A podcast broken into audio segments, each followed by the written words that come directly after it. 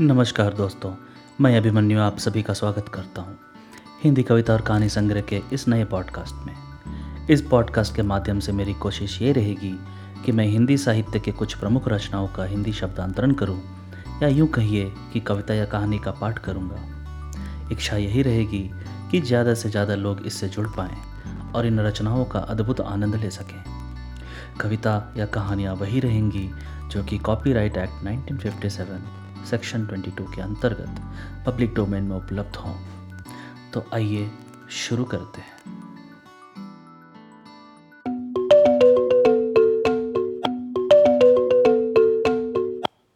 आज के रचनाकार हैं मुंशी प्रेमचंद और कहानी का शीर्षक है शतरंज के खिलाड़ी। वाजिद अली शाह का समय था। लखनऊ विलासिता के रंग में डूबा हुआ था। छोटे बड़े, अमीर गरीब सभी विलासिता में डूबे हुए थे। कोई नृत्य और गान का मजलिस सजाता था तो कोई अफ़ीम की तो कोई अफ़ीम की पीनक ही के मज़े लेता था। जीवन के प्रत्येक विभाग में आमोद प्रमोद को प्राधान्य था। शासन विभाग में, साहित्य के क्षेत्र में, सामाजिक व्यवस्था में, कला कौशल में, उद्योग धंधों में, आहार विहार में सर्वत्र विलासिता व्याप्त हो रही थी। कर्मचारी विषय वासना में कविगण प्रेम और विरह के वर्णन में, कारीगर कला बत्तू और चिकन बनाने में, व्यवसायी सुर में, इत्र, मिस्सी और उपटन का रोज़गार करने में लिप्त था। सभी की आँखों में विलासिता का मद छाया हुआ था। संसार में क्या हो रहा है, इसकी किसी को खबर न थी। बटेर लड़ रहे हैं। तीतरों की लड़ाई के लिए पाली बदी जा रही है। कहीं चौसर बिछी हुई है। पौ बारह का शोर मचा हुआ है। कहीं शतरंज का घोर संग्राम छिड़ा हुआ है। राजा से लेकर रंग तक इसी धुन में मस्त थे। यहाँ तक कि फ़कीरों को पैसे मिलते तो वो रोटियाँ न लेकर अफ़ीम खाते या मदिरा पीते। शतरंज, ताश, गंजीफा खेलने में बुद्धि तीव्र होती है, विचार शक्ति का विकास होता है। पेचीदा मसलों को सुलझाने की आदत पड़ती है। ये दलील ज़ोर के साथ पेश की जाती थी। इस संप्रदाय के लोगों से दुनिया अब भी खाली नहीं है। इसलिए अगर मिर्ज़ा सज्जाद अली और मीर रोशन अली अपना अधिकांश समय बुद्धि तीव्र करने में व्यतीत करते थे तो किसी विचारशील पुरुष को क्या आपत्ति हो सकती थी? दोनों के पास मौरूसी जागीरें थी, जीविका की कोई चिंता न थी, घर बैठे चखोतियाँ करते, आखिर और करते ही क्या? प्रातःकाल दोनों मित्र नाश्ता करके बिसात बिछाकर बैठ जाते, मोहरे सज जाते और लड़ाई के दांव पेच होने लगते थे। फिर खबर ना होती थी कि कब दोपहर हुई, कब तीसरा पहर और कब शाम। घर के भीतर से बार बार बुलावा आता था। खाना तैयार है? यहाँ से जवाब मिलता, चलो, आते हैं। दस्तरखान बिछवाओ। यहाँ तक कि बावर्ची विवश होकर कमरे में ही खाना रख जाता था और दोनों मित्र दोनों काम साथ साथ करते थे। मिर्ज़ा सज्जाद अली के घर में कोई बड़ा बूढ़ा न था, इसलिए उन्हीं के दीवान खाने में बाजियाँ होती थी। मगर यह बात न थी कि मिर्ज़ा के घर के और लोग उसके व्यवहार से खुश हों। घरवाली का तो कहना ही क्या? मोहल्ले वाले घर के नौकर चाकर तक नित्य द्वेषपूर्ण टिप्पणियाँ किया करते थे। बड़ा मनहूस खेल है। घर को तबाह कर देता है। खुदा ना करे किसी को इसकी चाट पड़े। आदमी दीन दुनिया किसी के काम का नहीं रहता, ना घर का, ना घाट का। बुरा रोग है। यहाँ तक कि मिर्ज़ा की बेगम को इससे इतना द्वेष था कि अवसर खोज खोज कर पति को लताड़ती रहती। पर उन्हें इसका अवसर मुश्किल से मिलता था। वह सोचती रहती थी, तब तक उधर बाजी बिज जाती थी और रात को जब सो जाती थी, तब कहीं मिर्ज़ा जी भीतर आते थे। हाँ नौकरों पर वह अपना गुस्सा उतारती रहती थी। क्या पान मांगे हैं? कह दो आकर ले जाएँ। खाने की भी फुर्सत नहीं है। ले जाकर खाना सिर पर पटक दें। खाएँ चाहे कुत्ते को खिलावें। पर रूबरू वह कुछ ना कह सकती थी। उनको अपने पति से उतना मलाल न था जितना मीर साहब से। उन्होंने उसका नाम मीर बिगाड़ू रख छोड़ा था। शायद मिर्ज़ा जी अपनी सफ़ाई देने के लिए सारा इल्ज़ाम मीर साहब ही के सर थोप देते थे। एक दिन बेगम साहिबा के सिर में दर्द होने लगा। उन्होंने लॉन्डी से कहा, जाकर मिर्ज़ा साहब को बुला लो। किसी हकीम के यहाँ से दवा लाएँ, दौड़ें, जल्दी कर। लॉन्डी गई तो मिर्ज़ा ने कहा, चल, अभी आते हैं। बेगम का मिजाज गर्म था। इतनी ताप कहाँ कि उनके सिर में दर्द हो और पति शतरंज खेलता रहे। चेहरा सुर्ख हो गया। लौंडी से कहा, जाकर कह, अभी चलिए, नहीं तो वह आप ही हकीम के यहाँ चले जाएँगे। मिर्ज़ा जी बड़ी दिलचस्पबाजी खेल रहे थे। दो ही किश्तों में मीर साहब की मात हुई जाती थी। झुंझला कर बोले, क्या ऐसा दम लबों पर है? जरा सब्र नहीं होता? मीर, अरे तो जाकर सुन ही आइए ना, औरतें नाजुक मिजाज होती हैं। मिर्ज़ा। जी हाँ चला क्यों ना जाऊँ? दो किश्तों में आपको मात होती है। मीर, जनाब इस भरोसे में न रहिएगा। वह चाल सोची है कि आपके मोहरे धरे रहें और मात हो जाए। पर जाइए, सुनाइए, क्यों खामा खा उनका दिल दुखाइएगा? मिर्ज़ा, इसी बात पर मात करके ही जाऊँगा। मीर, मैं खेलूँगा ही नहीं, आप जाकर सुनाइए। मिर्ज़ा, अरे यार, जाना ही पड़ेगा हकीम के यहाँ। सिर दर्द खाक नहीं है। मुझे परेशान करने का बहाना है। मीर, कुछ भी हो, उनकी खातिर तो करनी ही पड़ेगी। मिर्ज़ा अच्छा एक चाल और चल लूँ? मीर, हरगिज़ नहीं। जब तक आप सुनना आवेंगे, मैं मोहरे में हाथ न लगाऊँगा। मिर्ज़ा साहब मजबूर होकर अंदर गए तो बेगम साहब ने त्योरियाँ बदल कर लेकिन कराहते हुए कहा, तुम्हें निगोड़ी शतरंज इतनी प्यारी है, चाहे कोई मर ही जाए, पर उठने का नाम नहीं लेते। नौज कोई तुम जैसा आदमी हो। मिर्ज़ा क्या कहूँ? मीर साहब मानते ही न थे। बड़ी मुश्किल से पीछा छुड़ा कर आया हूँ। बेगम क्या जैसे वह नि, खुद निकट्टू हैं वैसे ही सबको समझते हैं? उनके भी बाल बच्चे हैं या सबका सफाया कर डाला है? मिर्ज़ा बड़ा लती आदमी है। जब आ जाता है तब मजबूर होकर खेलना पड़ता है। बेगम दुत्कार क्यों नहीं देते? मिर्ज़ा बराबर का आदमी है, उम्र में, दर्जे में मुझसे दो अंगुल ऊँचे। मुलाहिजा करना ही पड़ता है। बेगम तो मैं ही दुत्कार देती हूँ। नाराज़ हो जाएँगे? हो जाएँ। कौन किसकी रोटियाँ चला देता है? रानी रूठेगी, अपना सुहाग लेंगी। हिरिया, बाहर से शतरंज उठा ला। मीर साहब से कहना, मियाँ अब ना खेलेंगे। आप तशरीफ़ ले जाइए। मिर्ज़ा हाँ हाँ कहीं ऐसा गजब भी करना, जलील करना चाहती हो क्या? ठहर हिरिया कहाँ जाती है? बेगम, जाने क्यों नहीं देते? मेरे ही खून पिए, जो उसे रोके। अच्छा उसे रोको, मुझे रोको तो जानो। यह कहकर बेगम साहिबा झल्लाई हुई दीवान खाने की तरफ़ चली। मिर्ज़ा बेचारे का रंग उड़ गया। बीवी की मिन्नतें करने लगे। खुदा के लिए, तुम्हें हज़रत हुसैन की कसम, मेरी ही मैयत देख लो। उधर जो जाए। लेकिन बेगम ने एक न मानी। दीवान खाने के द्वार तक चली गई। पर एकाएक पर पुरुष के सामने जाते हुए पाँव बंध गए। भीतर झांका, संयोग से कमरा खाली था। मीर साहब ने दो मोहरे इधर उधर कर दिए थे और अपनी सफ़ाई बताने के लिए बाहर टहल रहे थे। फिर क्या था? बेगम ने अंदर पहुंचकर बाजी उलट दी, मोहरे कुछ तख्त के नीचे फेंक दिए, कुछ बाहर और किवाड़ अंदर से बंद करके कुंडी लगा दी। मीर साहब दरवाजे पर तो थे ही। मोहरे बाहर फेंके जाते दिखे, चूड़ियों की झनक भी कान में पड़ी। फिर दरवाज़ा बंद हुआ तो समझ गए बेगम बिगड़ गई। घर की राह ली। मिर्ज़ा ने कहा, तुमने गजब किया।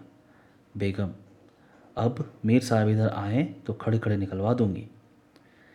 इतनी लौ खुदा से लगाते तो वली हो जाते। अब तो शतरंज खेलें और मैं यहाँ चूल्हे चक्की की फ़िक्र में सर खपाऊँ। बोलो, जाते हकीम के यहाँ कि अब भी तामुल है? मिर्ज़ा घर से निकले तो हकीम के घर जाने के बदले मीर साहब के घर पहुँचे। और सारा वृतांत कहा। मीर साहब बोले, मैंने तो जब मोहरे बाहर आते देखे तभी ताड़ गया, फ़ौरन भागा। बड़े गुस्से पर मालूम होती हैं। मगर आपने उन्हें यूँ सर पर चढ़ा रखा है, यह मुनासिब नहीं। उन्हें इससे क्या मतलब कि आप बाहर क्या करते हैं? घर का इंतज़ाम करना उनका काम है। दूसरी बातों से उन्हें क्या सरोकार मिर्ज़ा, खैर, यह तो बताइए, अब कहाँ जमाव होगा? मीर, इसका क्या गम? इतना बड़ा घर पड़ा हुआ है, बस यहीं जमे। मिर्ज़ा, लेकिन बेगम साहब को कैसे मनाऊँगा? जब घर पर बैठा रहता था, तब तो वह इतना बिगड़ती थी। यहाँ बैठक होगा तो शायद ज़िंदा ना छोड़ेंगी। मीर, अजी बकने भी दीजिए दो चार रोज़ में आप ही ठीक हो जाएँगी। हाँ आप इतना कीजिए कि आज से ज़रा तन जाइए। मीर साहब की बेगम किसी अज्ञात कारण से उनका घर से दूर रहना उपयुक्त समझती थी। उनके शतरंज प्रेम की कभी आलोचना न करती, बल्कि कभी कभी मीर साहब को देर हो जाती तो याद दिला देती थी।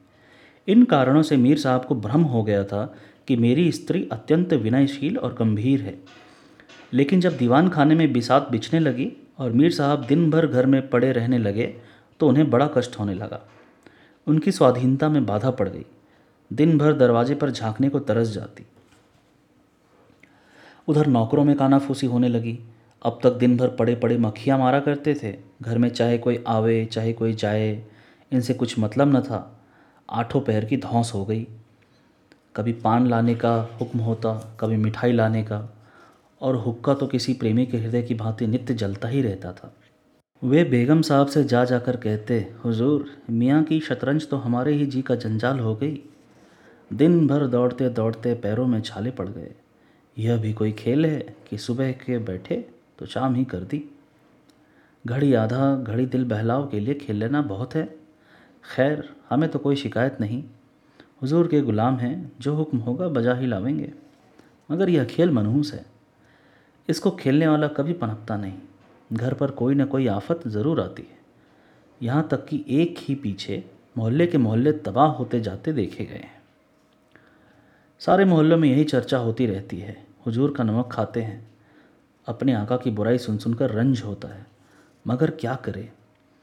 इस पर बेगम साहबा कहती, मैं तो खुद इसको पसंद नहीं करती, पर वह किसी की सुनते ही नहीं। क्या किया जाए?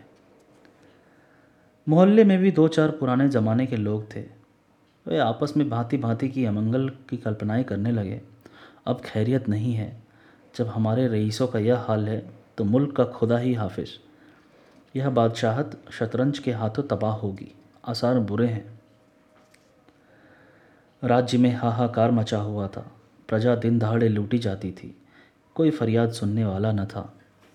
देहातों की सारी दौलत लखनऊ में खींची चली आती थी और वह वेश्याओं में, भांडों में और विलासिता के अन्य अंगों की पूर्ति में उड़ जाती।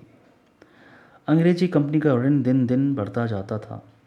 कमली दिन दिन भीग कर भारी होती जाती। देश की सुव्यवस्था ना होने के कारण वार्षिक कर भी वसूल न होता था। रेसिडेंट बार बार चेतावनी देता था, पर यहाँ लोग विलासिता के नशे में चूर थे। किसी के कान में जून रेंगती थी। खैर, मीर साहब के दीवान खाने में शतरंज होते महीने गुजर गए। नए नए नक्शे हल किए जाते नए नए बनाए जाते नित नई व्यूह रचना होती कभी कभी खेलते खेलते झौड़ हो जाती। तो तू मैं मैं तक की नौबत आ जाती। पर शीघ्र ही दोनों में मेल हो जाता। कभी कभी ऐसा भी होता कि बाजी उठा दी जाती, मिर्ज़ा जी रूट कर अपने घर में जा बैठते। पर रात भर की निद्रा के साथ सारा मनोमालिन्य शांत हो जाता था। प्रातःकाल दोनों मित्र दीवान खाने में आ पहुँचते थे। एक दिन दोनों मित्र बैठ शतरंज की दलदल में गोते लगा रहे थे कि इतने में घोड़े पर सवार एक बादशाही फौज का अफसर मीर साहब का नाम पूछता हुआ आ पहुँचा। मीर साहब के होश उड़ गए। यह क्या बला सिर पर आई? यह तलबी किस लिए हुई अब खैरियत नहीं नज़र आती। घर के दरवाजे बंद कर लिए, नौकर से बोले, कह दो घर में नहीं है। सवार। घर में नहीं तो कहाँ हैं? नौकर। यह मैं नहीं जानता। क्या काम है? सवार। काम तुझे क्या बतलाऊँ? हुजूर से तलबी है। शायद फ़ौज के लिए कुछ सिपाही मांगे गए हैं। जागीरदार है कि दिल लगी? मोर्चे पर जाना पड़ेगा तो आटे दाल का भाव मालूम हो जाएगा। नौकर। अच्छा तो जाइए, कह दिया जाएगा। सवार, कहने की बात नहीं, कल मैं खुद आऊँगा, साथ ले जाने का हुक्म हुआ है। सवार चला गया। मीर साहब की आत्मा काँप उठी। मिर्ज़ा जी से बोले, कहिए, जनाब, अब क्या होगा?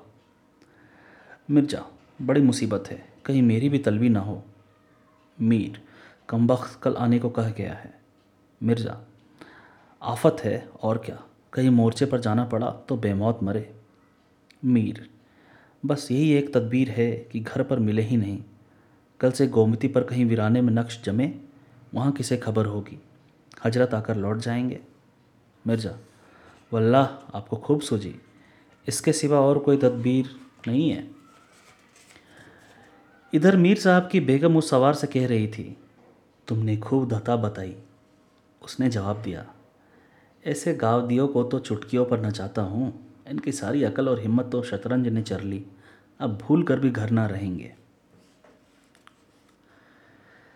दूसरे दिन से दोनों मित्र मुँह अंधेरे घर से निकल खड़े होते, बगल में एक छोटी सी दरी दबाए, डिब्बे में गिलोरियाँ भरे, गोमती पार कर एक पुरानी वीरान मस्जिद में चले जाते, जिसे शायद नवाब आसफ उद्दौला ने बनवाया था।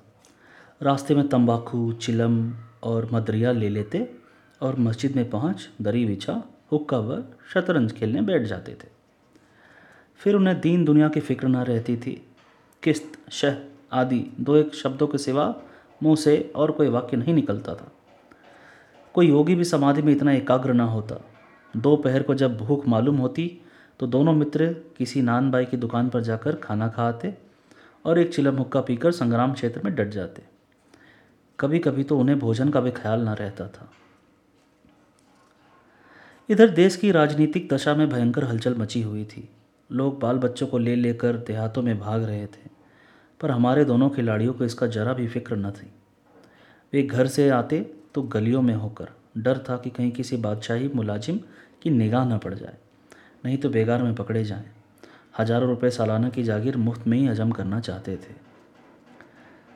एक दिन दोनों मित्र मस्जिद के खंडर में बैठे हुए शतरंज खेल रहे थे। मिर्ज़ा की बाजी कुछ कमज़ोर थी मीर साहब को किश्त पर किश्त दे रहे थे।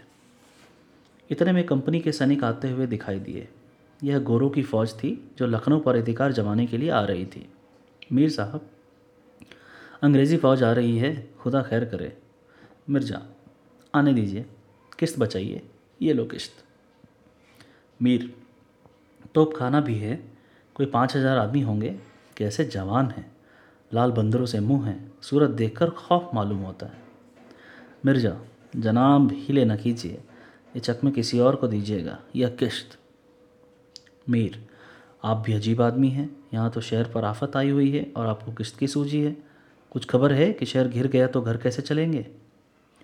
मिर्ज़ा, जब घर चलने का वक्त आएगा तो देखी जाएगी। यह किश्त बस अब की शह में मात है।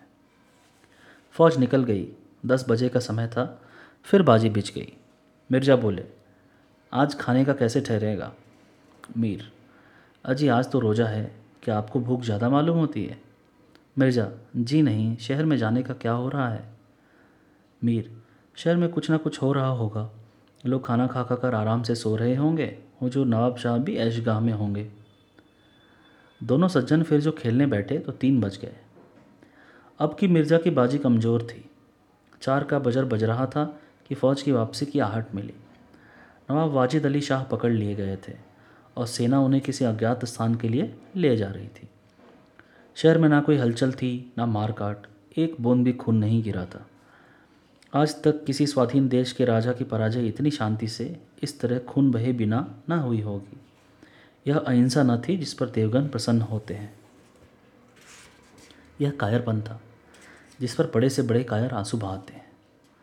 अवध के विशाल देश का नवाब बंदी बना चला जाता है और लखनऊ ऐश की नींद में मस्त था। यह राजनीतिक अधः पतन की चरम सीमा थी। मिर्ज़ा ने कहा, हुजूर नवाब को जालिमों ने कैद कर लिया है। मीर, होगा, यह लीजिए शह। मिर्ज़ा, जनाब जरा ठहरिए। इस वक्त इधर तबीयत ठीक नहीं लगती। बेचारे नवाब साहब इस वक्त खून के आँसू रो रहे होंगे। मीर, रोया ही चाहें, यह ऐश वहाँ कहाँ नसीब होगा? यह किश्त। मिर्ज़ा, किसी के दिन बराबर नहीं जाते। कितनी दर्दनाक हालत है। मीर हाँ सो तो है ही, यह लो फिर किश्त। अब की किश्त में मात है, बच ही नहीं सकते। मिर्ज़ा खुदा की कसम, आप बड़े बेदर्द हैं। इतना बड़ा हादसा देखकर भी आपको दुख नहीं होता? हाय, गरीब वाजिद अली शाह। मीर, पहले अपने बादशाह को तो बचाइए, फिर नवाब का मातम कीजिएगा। यह किश्त और मात, लाना हाथ। बादशाह को लिए हुए सेना सामने से निकल गई। उनके जाते ही मिर्ज़ा ने फिर बाजी बिछा ली। हार की चोट बुरी होती है। वीर ने कहा, आइए नवाब के मातम में मरसिया कह डाले। लेकिन मिर्ज़ा की राजभक्ति अपनी हार के साथ ही लुप्त हो चुकी थी। वह हार का बदला चुकाने के लिए अधीर हो रहे थे। शाम हो गई। खंडर में चमगादड़ों ने चीखना शुरू किया। आबा बीले आ आकर अपनी घोंसलों से चिपटी, पर दोनों खिलाड़ी डटे हुए थे। मानो दोनों खून के प्यासे सुरमा आपस में लड़ रहे हों। मिर्ज़ा जी तीन बाजियाँ लगातार हार चुके थे। इस चौथी बाजी का भी रंग अच्छा न था। वह बार बार जीतने का दृढ़ निश्चय कर संभल कर खेलते थे। लेकिन एक न एक चाल ऐसी बेढप आ पड़ती थी, जिससे बाजी खराब हो जाती थी। हर बार हार के साथ प्रतिकार की भावना और उग्र होती जाती थी। इधर मीर साहब मारे उमंग के गजले गाते थे, चुटकियाँ लेते थे। मानो कोई गुप्त धन पा गए हों। मिर्ज़ा सुन सुनकर झुंझलाते और हार की झेप मिटाने के लिए उनकी दाद देते थे। ज्यों ज्यों बाजी कमज़ोर पड़ती थी, धैर्य हाथ से निकलता जाता था। यहाँ तक कि वह बात बात पर झुंझलाने लगे। जनाब, आप चाल ना बदल दीजिए। यह क्या कि चाल चले और फिर उसे बदल दिया जाए? जो कुछ चलना है, एक बार चल दीजिए। यह आप मोहरे पर ही क्यों हाथ रखे रहते हैं? मोहरे छोड़ दीजिए। जब तक आपको चाल ना सूझे, मोहरा छुए ही नहीं।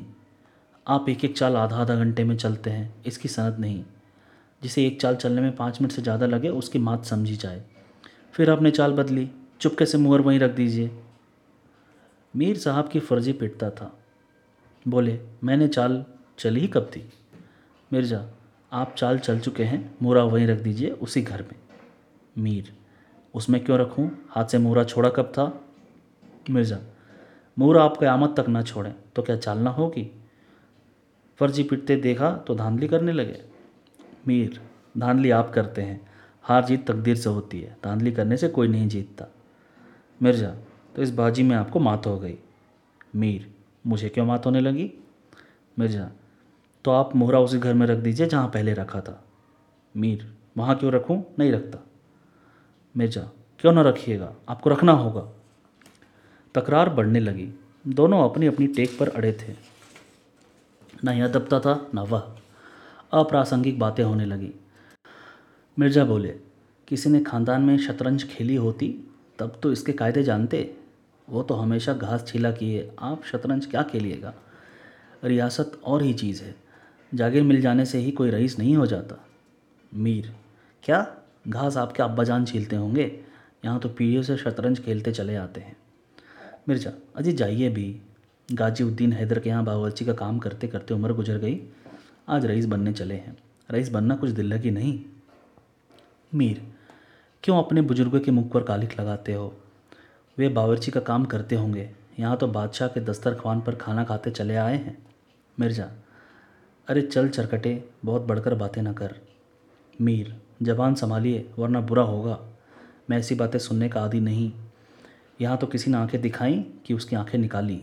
है हौसला? मिर्ज़ा, आप मेरा हौसला देखना चाहते हैं? तो फिर आइए। आज तो दो हाथ हो जाए, इधर या उधर। मीर तो यहाँ तुमसे दबने वाला कौन है? दोनों दोस्तों ने कमर से तलवारें निकाल ली। नवाबी जमाना था। सभी तलवार पेश कब्ज कटार वगैरह बांधते थे। दोनों विलासी थे, पर कायर न थे। उनमें राजनीतिक भावों का अधः पतन हो गया था। बादशाह के लिए क्यों मरे? पर व्यक्तिगत वीरता का अभाव न था। दोनों ने पैतरे बदले, तलवारें चमकी, छपाछप की आवाज़ें आईं, दोनों जख्मी होकर गिरे, दोनों ने वहीं तड़प तड़प कर जाने दी। अपने बादशाह के लिए उनकी आँखों से एक बूंद आँसू न निकला। उन्होंने शतरंज के वज़ीर की रक्षा में प्राण दे दिए। अंधेरा हो चला था। बाजी बिछी हुई थी। दोनों बादशाह अपने अपने सिंहासन पर बैठे मानो इन वीरों की मृत्यु पर रो रहे थे। चारों तरफ़ सन्नाटा छाया हुआ था। खंडर की टूटी हुई मेहराबें, गिरी हुई दीवारें और धूल धूसरित मीनारें इन लाशों को देखती और सिर धुनती थी।